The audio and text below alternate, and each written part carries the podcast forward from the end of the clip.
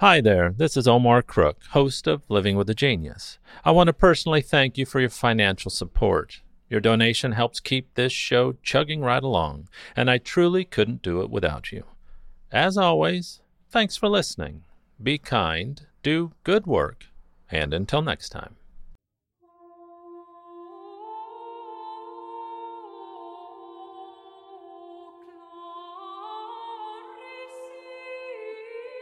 Here's Living with a Genius for September 17th, 2020. Born sometime in 1098 in Böckelheim, West Germany, Saint Hildegard, known as Hildegard of Bingen, died on this day, September 17th of 1179.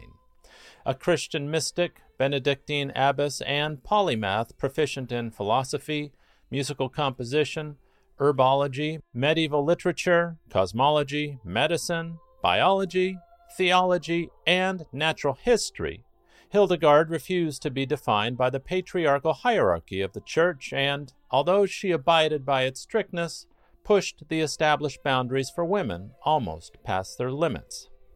Hildegard was born of noble parents and was educated at the Benedictine cloister of Disibodenberg by the sister of the Count of Spanheim, the religious recluse who went by the name Jutta.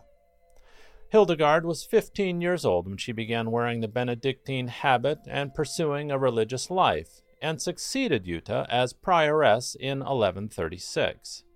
Having experienced visions since she was a child, at the age of 43 she consulted her confessor, who in turn reported the matter to the Archbishop of Mainz.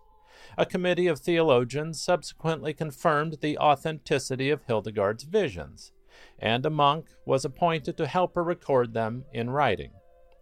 The finished work, Scivias, written from 1141 to 1152, consists of 26 visions that are prophetic and apocalyptic in form and in their treatment of such topics as the Church, the relationship between God and humanity, and redemption.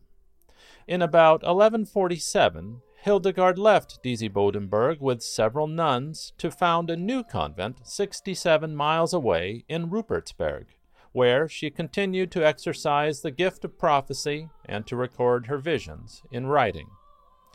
A talented poet and composer, Hildegard anthologized 77 of her lyric poems, each with a musical setting, which she also composed. Her numerous other writings included Lives of Saints, two treatises on medicine and natural history, reflecting a quality of scientific observation rare at that period, and extensive correspondence, in which are to be found further prophecies and allegorical treatises. She also, for amusement, contrived her own language. She traveled widely throughout Germany, evangelizing to large groups of people about her visions and religious insights. Her earliest biographer proclaimed her a saint, and miracles were reported during her life and at her tomb. After four attempts to canonize her were mounted, and, although she is often referred to as Saint Hildegard of Bingen, none succeeded. Even so, the significance of her work was recognized by the Church and was eventually beatified, but conspicuously not canonized, in 2012 by Pope Benedict, despite being regarded by many as fitting the criterion of a saint. Later that year, Benedict proclaimed Hildegard a doctor of the Church, one of only four women to have been so named. Her famous visions are today rightly interpreted as symptoms of a migraine sufferer, but this has in no way detracted from her reputation as a brilliant polymath and woman ahead of her time. I think I'll let this one just play out.